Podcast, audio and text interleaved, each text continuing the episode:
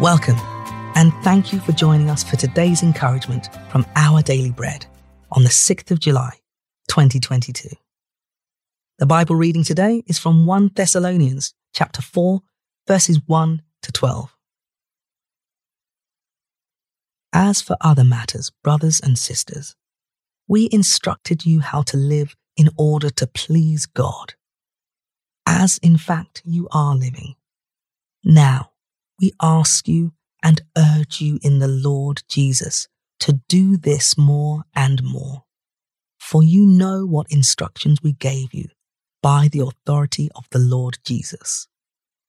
It is God's will that you should be sanctified, that you should avoid sexual immorality, that each of you should learn to control your own body in a way that is holy and honorable not in passionate lust like the pagans who do not know God, and that in this matter no one should wrong or take advantage of a brother or sister.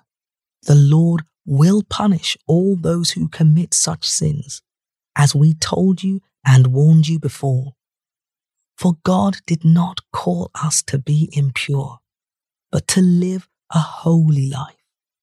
Therefore, Anyone who rejects this instruction does not reject a human being, but God, the very God who gives you his Holy Spirit. Now, about your love for one another, we do not need to write to you, for you yourselves have been taught by God to love each other. And in fact, you do love all of God's family throughout Macedonia. Yet we urge you, brothers and sisters, to do so more and more, and to make it your ambition to lead a quiet life.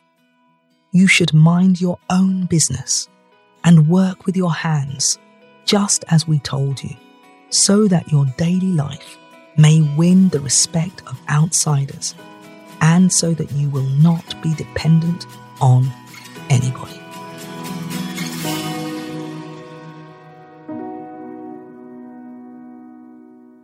Today's article, titled Keep Climbing, was written by Marvin Williams. Richard needed a push, and he got one.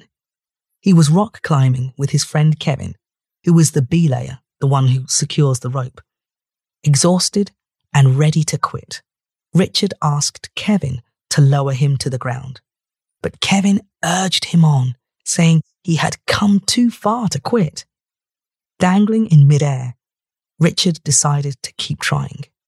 Amazingly, he was able to reconnect with the rock and complete the climb because of his friend's encouragement. In the early church, followers of Jesus encouraged one another to continue to follow their Lord and to show compassion. In a culture riddled with immorality, they passionately appealed to one another to live pure lives believers encouraged one another daily as God prompted them to do so. They urged each other to intercede for the body, to help people stay connected to the church and to love more and more. Through his death and resurrection, Jesus has connected us to one another. Therefore, we have the responsibility and the privilege, with God's enablement, to encourage fellow believers to finish the climb of trusting and obeying Him.